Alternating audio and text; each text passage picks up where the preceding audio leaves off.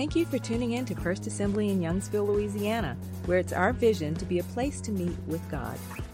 We pray that you will find this message to be both encouraging and empowering as we go deeper into the Word of God through Spirit empowered, life giving, Christ centered ministry.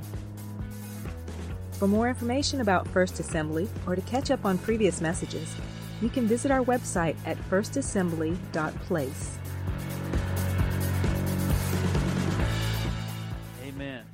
Come on. We overcome by the blood of the Lamb and the word of our testimony. Come on, that is a powerful, powerful truth. I want you to know that, that the enemy, he wants to silence the mouths of the church. Come on, I, I want to just say today that, that we are not going to back down from the works of the enemy in this church. Amen? Come on, we, we can, we're going to stand against the works of the enemy. You know, the truth is that there's no shortage of arguments and there's no shortage of, of thought processes that, that are against the church and against God's work here on this earth. And I want you to know that we don't, do not fight a physical battle. Do you recognize that? We don't, the, the battles that we fight, although they have physical implications, I want you to know that they are not physical. They're not carnal, but they're spiritual in nature. But we're in a battle, not a physical, it's a battle of our minds. It's a battle for our culture. It's a battle for our children. It's a battle for, for our schools. It's a battle for our community. And as we just get an understanding that there's many people out there that, that you know, we used to read, be able to read the Bible. I mean, think about this and just say, well, the Bible says such and such and such. You, do, do we recognize that today the Bible, people don't even recognize the Bible as being the our authority on earth? You know, there, there's been such a deception on this earth that the Bible is not enough to be convincing. You know, there's more books right now on leadership than, I've, than ever before. If you go look on, on, on, on bookshelves and on, on bookstores, you know, the, even the way that, that they market these things as success and being a leader. How many of you recognize that, that everybody's a leader? Come on, every, every, everywhere we go, every time we go to the school, it's the leader in me, leader in me. We're more, we're more focused now on the, the, the internal person of each individual than we are on who God is and teaching them the principles of the Lord. You know, 50, even 50 years ago, books on success took a, a, dramatic change and a dramatic shift. So I was doing some research, and, and 50 years ago, a, a guy, he began to study and research all the success books and how success, even the definition of success, has changed over these past 50 to 100 years. Used to, success was all about corporate success. You know, think about World War II, think about World War I, and think about, I mean, even uh, John F. Kennedy, he said, you know, think not what you can do for or what your country can do for you, but what you can do for your country. Think about how far we are from that statement today. You know, that's all affected by the way we think, by the way we process, by the way we identify ourselves. We're, we're simply creatures of uh, individual creatures. We're not part of a greater community. Jesus puts it this way He said, He calls us that we are a kingdom, the kingdom of God or the kingdom of heaven. Those books on success used to be corporate success, and then it's now it's shifted to personal success. But see, because we've totally lost track, we totally lost contact with the idea of the, the greater good. You know, we even even a lot of times in our own service, we have our eye on who's watching when we're trying to serve others. Why? Because because we want to make sure that who's the, get the credit is given to where the credit is due. But I want you to know that that, that type of culture existed some 2,000 years ago. And we don't have to live like that any longer, that we have Jesus now. Jesus changes everything. I want you to know that if we just begin to filter all truth of who we are, all truth of who God is, through the lens of Jesus Christ, that our complete way we understand life and understand each other and understand ourselves completely changes. It's, I know this seems like this is basic Christianity. Joe, what are you talking about? We believe in Jesus. I want you to know that it's not enough to believe in Jesus. Can we go to Matthew chapter 8? And we're going to be looking at Matthew chapter 8, verses 18 through 27. Matthew 8, 18 through 27.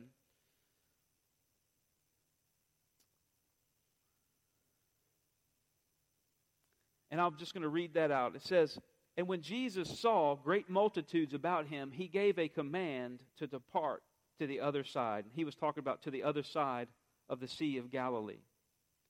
And then a certain scribe came and said to him, Teacher, I will follow you wherever you go. And Jesus said to him, Foxes have holes, and birds of the air have nests, but the Son of Man has nowhere to lay his head. Then another of his disciples said to him, Lord, let me first go and bury my father. But Jesus said to him, Follow me, and let the dead bury their own dead. And now, when he got into a boat, his disciples followed him. And suddenly, a great tempest arose on the sea, so that the boat was covered with the waves. But he was asleep, that being Jesus. And then his disciples came to him and awoke him, saying, Lord, save us, for we are perishing. But he said to them, Why are you fearful, O you of little faith? Then he arose and rebuked the winds and the sea, and there was a great calm. So the men marveled, saying, Who can this be that even the winds and the sea obey him? I just want to put this into a little bit of perspective for you here this morning as we look at this story and such an incredible story that just very much kind of teeters on, on even belief. That Jesus, the Son of God, he, he was in a boat sleeping and he just calms the storm. But G, to put it into a little context, there's some pretty amazing things that had just happened there on the seaside. If you turn back in Matthew to, to, chapter 6, you see here that Jesus preached his Sermon on the Mount. You know, probably one of the most powerful, the most intricate, the most uh, thought provoking messages ever preached on a single day. If you haven't ever looked at and studied Jesus' Sermon on the Mount, I want to encourage you just to begin to read that over and over and over and over again and let the truth of what Jesus Christ said and taught begin to permeate your very being and your very nature. I want you to know as we begin to have an understanding that Jesus taught in those Beatitudes, that he, the things that he taught there about the poor, the things that he taught there about those who have lack, it will totally transform how you think about how we treat one another. That Jesus had, he has the answers that go far beyond any of our own comprehension. You know, at that same time, he preaches this amazing message, and people's minds begin to be changed, and they begin to be encouraged by the words of Jesus. And then we have instances where lepers and those who were sick are healed of their leprosy. Well, th- those who were outcast, those who were set aside, they begin to just supernaturally, miraculously be healed right there in front of everybody. I want you to know that being healed from leprosy was something that didn't happen every day. Come on, these things were documented. These things were seen that even people who don't even believe that Jesus was the Son of God believe that he did miracles like healing the lepers, that he did miracles like healing the sick. You know, we see here right before these, these, these verses of Scripture in, in, in Matthew 8 18 through 27 that Jesus, he, he heals this centurion's son. And there's this incredible story about authority and what it means to walk in authority and to be submitted under authority. That this is just an incredible moment in time where Jesus goes into to his best friend on earth, his, his, his disciple Peter's house, and he heals his wife, and his wife begins to serve them. I want you to see that, that Jesus is, is, is ministering there on the seaside, and there's people who are demon possessed, and the demons are cast out. It goes on to say that Jesus, in that moment, healed everybody who was sick. So just kind of get the grasp of that. That there were people there, I don't know how many people, could be four, five, six, ten, twelve thousand people there on the seaside, and every single one of them who were sick that day, who asked Jesus to heal them, he healed. I want you to know that Jesus was right there in the midst of one of the greatest revivals of all time where 400 years had gone by and God was totally silent, had not spoken to anyone about anything, that there were no prophets on the earth until John the Baptist came. And in that moment, Jesus preaches a message, and then revival breaks out. There's healing, there's demons being cast out, there's people being uh, healed from leprosy, there's deliverance, there's, there's service, there's all these things that, that we aspire to as a church. I want you to think about that. On that water's edge that day, the miraculous things that were taking place around Jesus. And then we find ourselves here right at Matthew 8 18. And I want you to, this is, this is just some, a few points of context that I want you to get today, get this morning. I believe that this is so essential for who we are and what we're doing today. In our country, in our nation, and in our future. It says here that in, in 818 that Jesus saw great multitudes and he gave a command. It says he gave a command to depart to the other side. I want you to just get that image right now. I mean, think about this. You have Jesus who he's preaching this Sermon on the Mount. They have all these miraculous things happening. And he, I mean, it's like total revival happening, total incredible. I mean, God, it, it does not get any more uh, into the absolute manifest presence of Jesus than on this day, the miraculous work of Jesus. Jesus gives a command, says, go to the other side.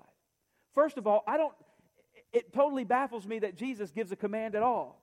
Come on, many of us today think that Jesus just wants to set us free. He just wants to heal us. He wants to make us happy. He wants to make us joyful. He wants to make us successful. I want you to know that following Jesus requires us to be obedient to his commandments. And Jesus said at that moment to all of his disciples, He said, Depart to the other side. Seems pretty simple, but could you imagine what his disciples were thinking that day? Now, keep in mind, if you look in the book of Mark and in Luke, it's kind of getting toward the evening time. The sun is going down. I mean, think about what the disciples, the same thing that we would say. What do you mean, Jesus, you want to leave? I mean, my word, look at this crowd. I mean, think about the possibilities, Jesus, of what can be accomplished here today. Think about all the outreach ministries that we can start. Think about these awesome worship services that we can have. I mean, think about the small groups that we can get kicked off here this morning, Jesus.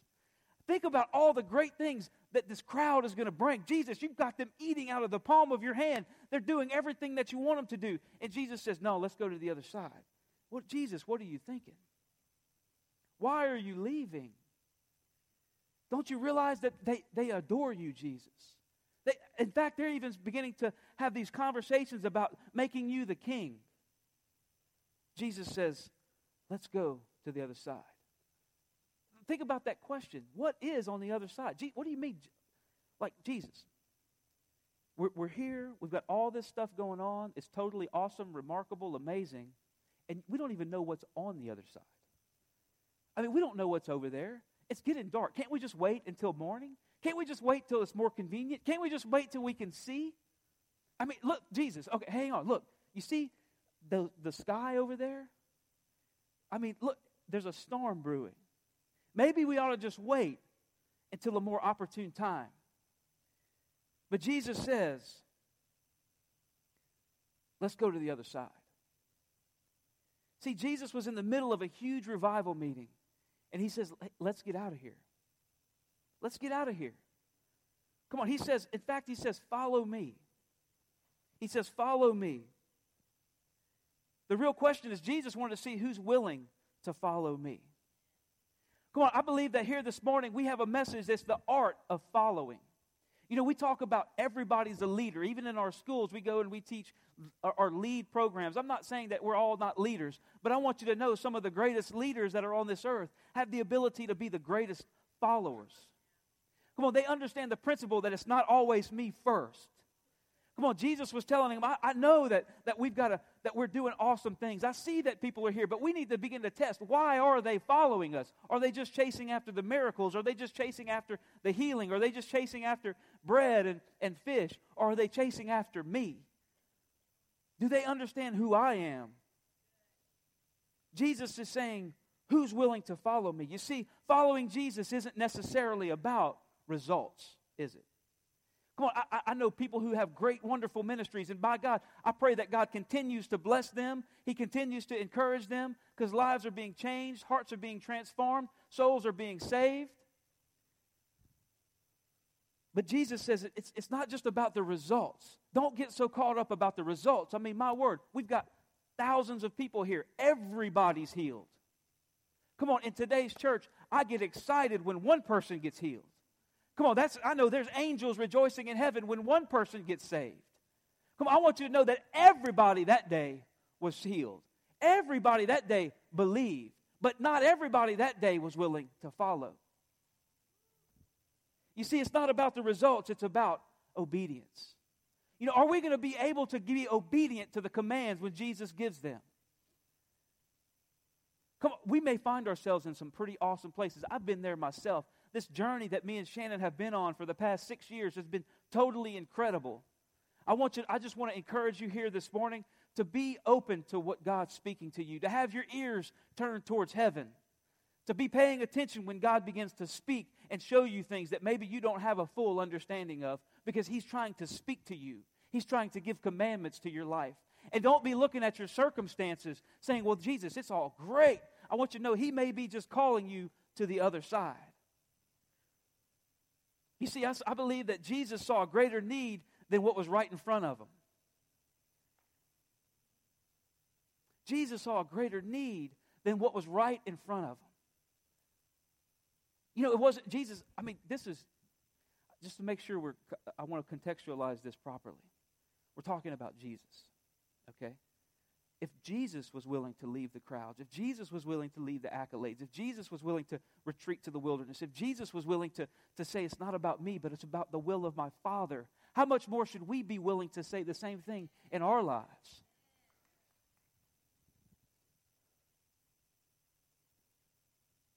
Jesus is asking if we're willing to follow him into the unknown. If we're willing to follow him into the storms of life. If we're willing to follow him into the depths. You see, following Jesus isn't just about who believes in, in, in him. Right? Come on. We know the scripture verse that says it, that the, the demons themselves believe and tremble when they hear the name of Jesus. It's not about, well, you know, if you believe in your heart, confess with your mouth. Yeah, I, I want you to know I believe that 100%, but there's something that's going to cost you that there's a following that needs to take place. That walking out this Christian walk is more than just, just simply saying, I believe. It's simply just, it's not, it's more than just saying, I accept Jesus into my heart. I want you to know He wants you to accept Him into your life as well. Come on, He has a purpose and a calling for you. And that purpose and calling may lead you to places that you've never been before.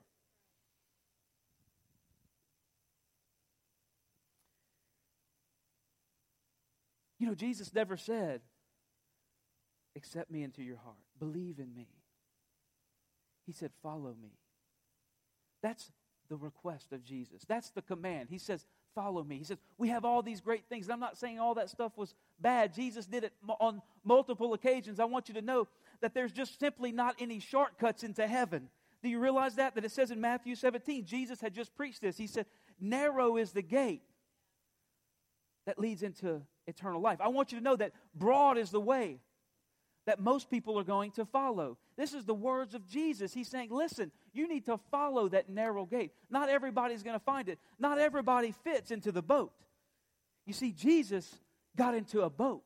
And we're going to talk a little bit about that if I don't fall and break my neck. Then I want you to, if I fall and break my neck, just as a, as a clause, somebody come pray for me. I need to be, I fell down the steps the other day. Y'all were, most of y'all were here, so I'm really kind of pushing the limits of uh, what I can do. But there's no shortcuts to heaven. And, and Jesus understood that. You see, he doesn't, Jesus himself wasn't into this easy believism. He wasn't into just big crowds. Do you realize that every time Jesus got a big crowd together, he did everything that he could possibly do to minister to the crowd and to flake off all the flakes? Come on, you realize that even the disciples were challenged when Jesus said, Unless you drink my blood and eat my flesh, Come on, that's a hard saying, they said, Jesus. Jesus, what are you talking about, man? But you got a knife and a fork? I mean, if that's what it takes, that's a, that's a little bit of a stretch. You see, but what Jesus was saying, you have to be totally committed to me. It's more than just believing. There's no shortcuts to eternity. Jesus wants you to follow him. He wants you to transform your mind. He wants us to be renewed in our calling, renewed in our purpose. I believe that God has great things in store for each and every one of you as we are willing to follow him into the depths. We, I can't guarantee you where that's going to go or what that's going to look like, but that's not what it's about. So we see here we have two instances in Matthew chapter chapter 8 and, and, and we'll go through that. It says we have a scribe and as most of you know, a certain scribe, this was a man who was very learned of the law. In fact, many times the scribes had, had all of the book of the law and the book of the prophets and the history books, most of them actually memorized.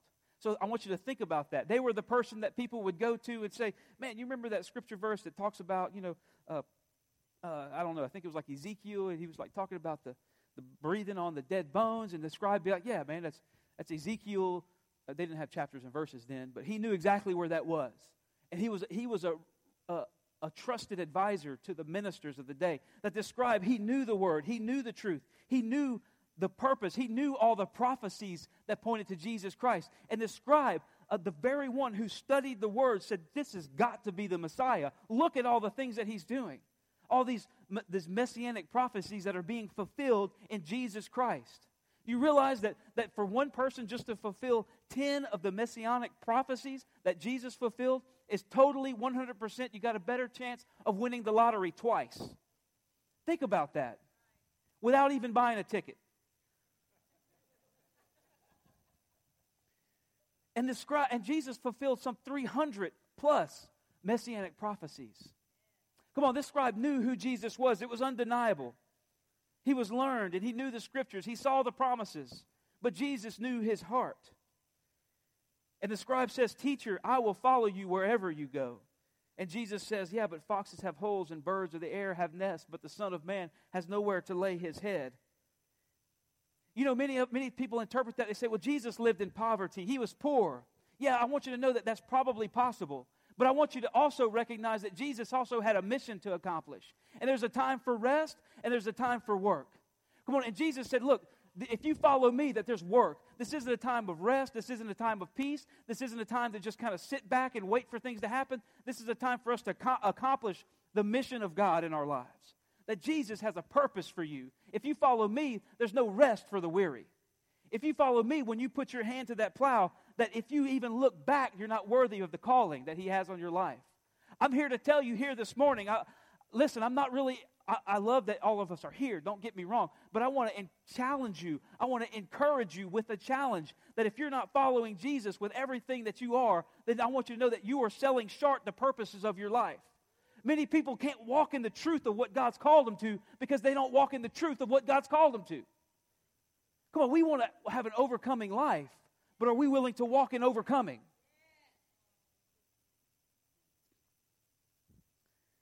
Man, I, I remember listening to a, a, a, testimony here a few, a few uh, weeks back of, of Pastor R.S. King, and many of y'all remember Pastor King and, and, and Barry Thompson. And, and Pastor King would always encourage Barry Thompson, who's the founder of KAJN Radio. He said, he said, Brother Barry, he said, I want you to know that, that, that whatever you put your mind to, whatever you want to do, he said, I want you to just do it with everything that you are.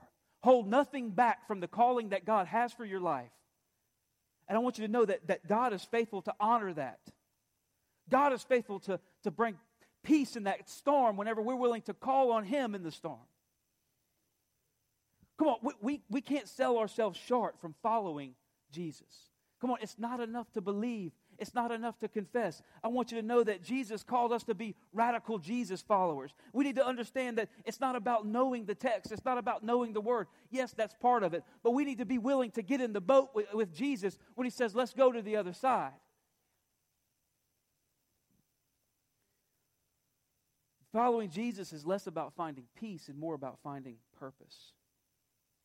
See, Jesus never settled for a simple existence or the status quo. Jesus says, I've done my part. You see, I think that Jesus on that day, he was saying, you know, don't sell yourself short for what I'm doing today. He says, I want you to begin to latch on to what God's going to be doing through you whenever I come back. You see here that Jesus had a mission. His mission wasn't to come and overcome the world through simple miracles and through simple healing, that he came to overcome the, wor- the world through the work of the cross and the resurrection.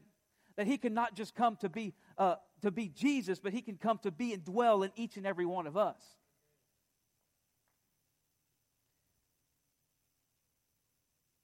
Whatever it is that God's called us to do, we need to begin to set our feet to that calling. Just the same way that this scribe that Jesus was talking to, he says, Foxes, they have holes, they have places to rest. I want you to know that me, I'm the Son of Man, I have no rest until I accomplish my mission. Come on, I want you to begin to run after those things that God's called you to with everything that you have, with everything that you are. I'm not saying it can be ministry, but how many of you recognize that some of us, our, me- our ministry is our marriage? Come on, if your marriage is on the rocks, if your marriage is on the edge, I want you to run with everything you possibly can towards your wife or to your husband and begin to just devour the Word of God. Begin to talk to people. Begin to pray for one another. Begin to do everything that you possibly can to make that marriage work. Why? Because if you can't make that work, then you're not even capable of making the ministry work. Come on, this isn't my words. This is found in, in Timothy, this is found in Titus. I want you to know that our first ministry is to our marriage our, and, our, and our families, and our jobs, and our schools, our careers, well, and then our ministries. God wants us to be successful in what He wants us to be successful in, not on what simply we want to be successful in. We all have high dreams, but if we can't take care of the little things, isn't that what, G, that what the, says in the Proverbs? That it's the, the little foxes that spoil the vine. Then we have here another instance where a disciple of Jesus comes to him and he says, Lord, let me first go and bury my father. And Jesus says to him, Follow me and let the dead bury their own dead. I want you to know that just a cursory reading of that scripture, Jesus becomes, he kind of looks a little insensitive. But I want you to know that, that Jesus had a, a, a divine awareness of who he was. And he was looking for faithful followers and people who had an understanding of what their priorities were in life. And sometimes following Jesus will cost you relationships. Sometimes following Jesus will cost you jobs. Sometimes following Jesus will cost you comforts of life. Jesus says, Let the dead bury the dead. I want you to know that there's things that's happened in our lives that we can't go back and change. Come on, but I don't want don't let your past begin to determine determine what God would have you to do in your future. Don't let the things are, that we failed at in the past keep us from our success in the future. You can look in the book of Mark and the book of Luke, and Jesus, even his mother and his brothers came to him. And he says, Who, who are my mother and my brothers? But, but here who are following the commandments of the Lord are my mothers and my brothers. You see, Jesus went through an entire identity change, and that's what he's calling us to do. He says, Those that do the will of my Father. Not those who believe the will of my Father, not those who agree with the will of my Father, not those who think that the will of the Father is a good idea. He says, Those that do the will of my Father are my mother and my brothers. He said, You are my mother and my brothers. You are my family. I want you to know that the calling of Jesus Christ is a divine calling, and He's called you to so much more. We can't let our priorities get mixed up with our purpose. You see, we have to make determined. See, all these things, Jesus says, Follow me. He says, Follow me. We're going to go to the other side. And Jesus gets in a boat. And I believe that he's just sitting here, sitting in the boat. Now, the boat looked probably nothing like this one. But this is a Cajun boat. It's a John boat. Actually, this is John's boat. So this is John's John boat. And I believe that, that Jesus is sitting in the boat he's saying, Follow me. He's saying, Follow me. We've got a great thing. We're going to accomplish great things together. I know that there's a storm. I know that there's things that are happening that you have uncertainty. I know the sun's going down. I know it's scary. I know that we're leaving behind greatness. And I know we're leaving behind comfort. I know we're leaving behind relative success. But what's keeping you from getting inside that boat today? Come on, it could be your provision. Well, you know, I can't really do the Jesus thing because, eh, I mean, you know, I, I, I, it's going to cost me too much. You know, my, my, relatives may not think about it. Come on, I've got, I've got a history and some other religious things, and, and following Jesus is a little bit too radical for me. It's a little bit too radical. They, they may say something negative about me. Maybe my job, you know. Maybe they don't really like me talking about Jesus at my job. I want you to know you begin to live like Jesus at your job, they're going to be begging you to talk about Jesus at your job. I want you to know you begin to walk in honesty and in character and integrity and begin to do the things that the Lord calls you to do in your work. They're going to be begging you, What is going on with you? Why are you having so much success? Why is it that people like you? Why are you so good at your job? And you have one simple answer Jesus. Jesus gave the command to follow me. And then he got into a boat. You see, following Jesus isn't about smooth sailing, but it's about authority in the storms of life. Come on, you can go anywhere if you have Jesus in the boat. Come on, I, I was listening to a, a, preacher the other day, and he was telling the same story, and he was talking about when Jesus was in the boat, and Jesus, he comes up and he rebukes the storm. He says, Peace, be still. But he came out of a deep sleep. Do you realize that? That the storm was going on, the waves were crashing. They had to wake Jesus up. And, and he, just, he just alluded to the point. He said, You know, that you don't have authority over a storm that you can't sleep through. Come on, you want to take authority in your life. You want to take authority over the storms in your life. Then you need to begin to start seeking the peace in the midst of those storms. As JP had shared here this morning, that he makes a supper table in the midst of our enemies. Come on, don't you recognize that we need to find that peace, and that peace is found through Jesus Christ and Him alone? Jesus, as we follow Him, He doesn't promise smooth sailing. He just uh, He promises authority in the storm. It's like, I, I can't get beyond this idea that they're like, Lord, save us. I mean, what were they really? I mean, think about it. It says here, just at the end of this, this little passage, that they were mar- they marveled, they were amazed that, that Jesus even had authority to command the storms and the waves. What were they expecting Jesus to do? Like they woke him up. Jesus, wake up. Help us, save us from perishing. Okay. You got a bucket? I mean, I don't. Eh, eh, but how about, is that not us?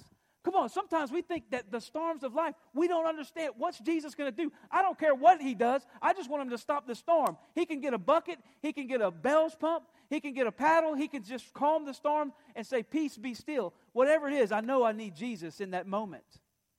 Jesus is the way. You see, I, I believe that these, these these disciples that made that commitment to get in the boat. And many times, man, we, we, we rail on poor Peter. You know, there's another instance in Scripture where Peter gets out of the boat, he walks on water, and he begins to sink. You know, oh, Peter, man, can't ever get nothing right. The dude walked on water. What are you talking about? these, these disciples got in the boat. They left behind the provision. They left behind everything. They left behind the miraculous to follow Jesus into the unknown, into the depths. And yeah, there was a storm, but they had a plan. Come on, we need to recognize this, and I'm stealing this from my wife, that we can't let our plans get in the way of our prayers. Come on, we don't need to lead with plans and then and then begin to pray into our plan. We need to begin to lead with prayer and then to begin to plan in our prayers. Come on, how many of us set out into the deep with a great plan, but having left behind the idea of praying, only to find ourselves in the midst of a storm calling on the Lord. I want you to know that we need to be calling on the Lord before we ever step off that, that shore. Challenges are coming. We need to begin to prepare ourselves in prayer. We need to begin to prepare ourselves in fasting. We need to begin to prepare ourselves in studying God's Word. We need to begin to prepare ourselves in worship. But we need to make that decision right now on what we're going to do and how we're going to respond when that time comes. Joshua 24, 14 through 15, and think David had mentioned this in worship. Joshua says, Now therefore, fear the Lord, serve him in sincerity and in truth, and put away the gods which your father served on the other side of the river and in Egypt. Serve the Lord. And if it seems evil to you to serve the Lord, choose for yourselves this day whom you will serve. Come on, I believe that that should be the prayer that we pray every single morning. Lord, choose for yourself this day whom you will serve. Whether the gods of your fathers served on the other side of the river or the gods of the Amorites in whose land you dwell. And we need to make this declaration. But as for me and my house, we will serve the Lord. You see, many times following Jesus requires us to stop following others. That's kind of the whole point. Do you realize that Jesus, whenever he, whenever he said, hey, let's go to the other side, you know, it's kind of hard to somewhat follow somebody when they're in a boat. You realize that? To, in order for the ones to actually follow Jesus, they had to get in the boat.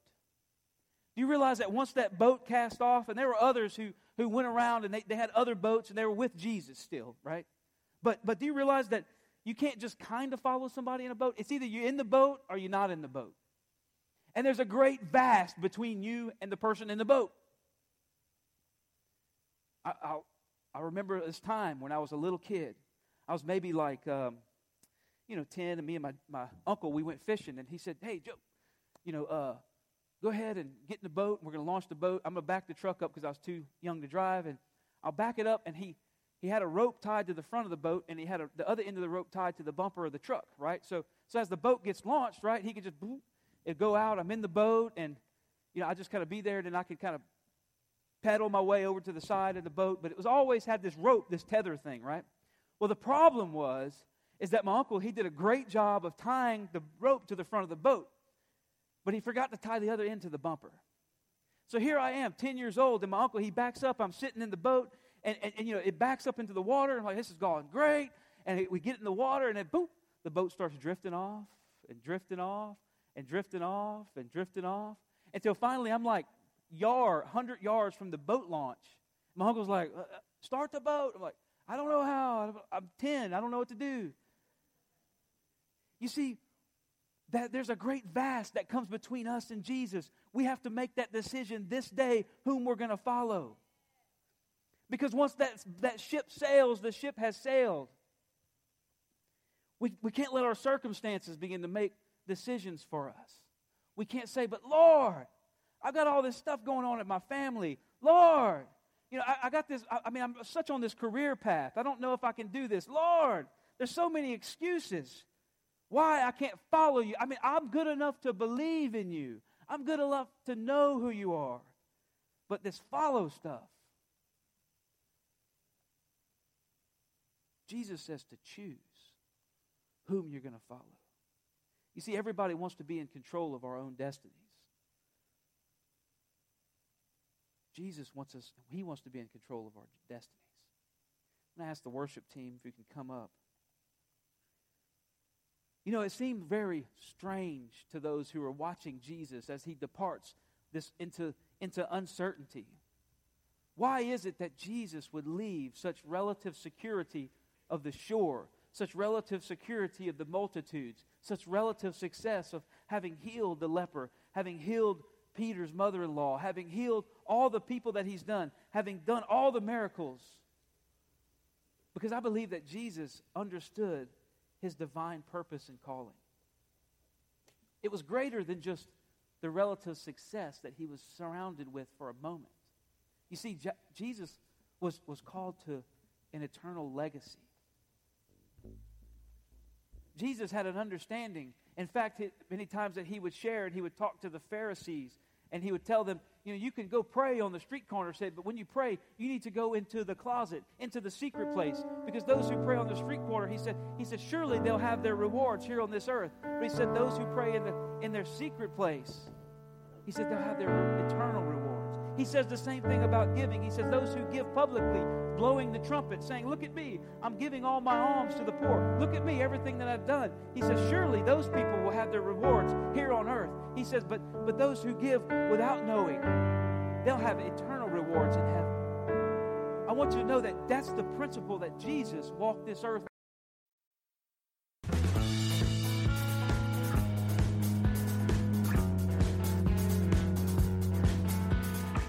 We hope that you found this message to be both a blessing as well as challenging. If you would like more information or to leave a comment or prayer request, please visit our website at firstassembly.place. Thank you for tuning in to First Assembly, a place to meet with God.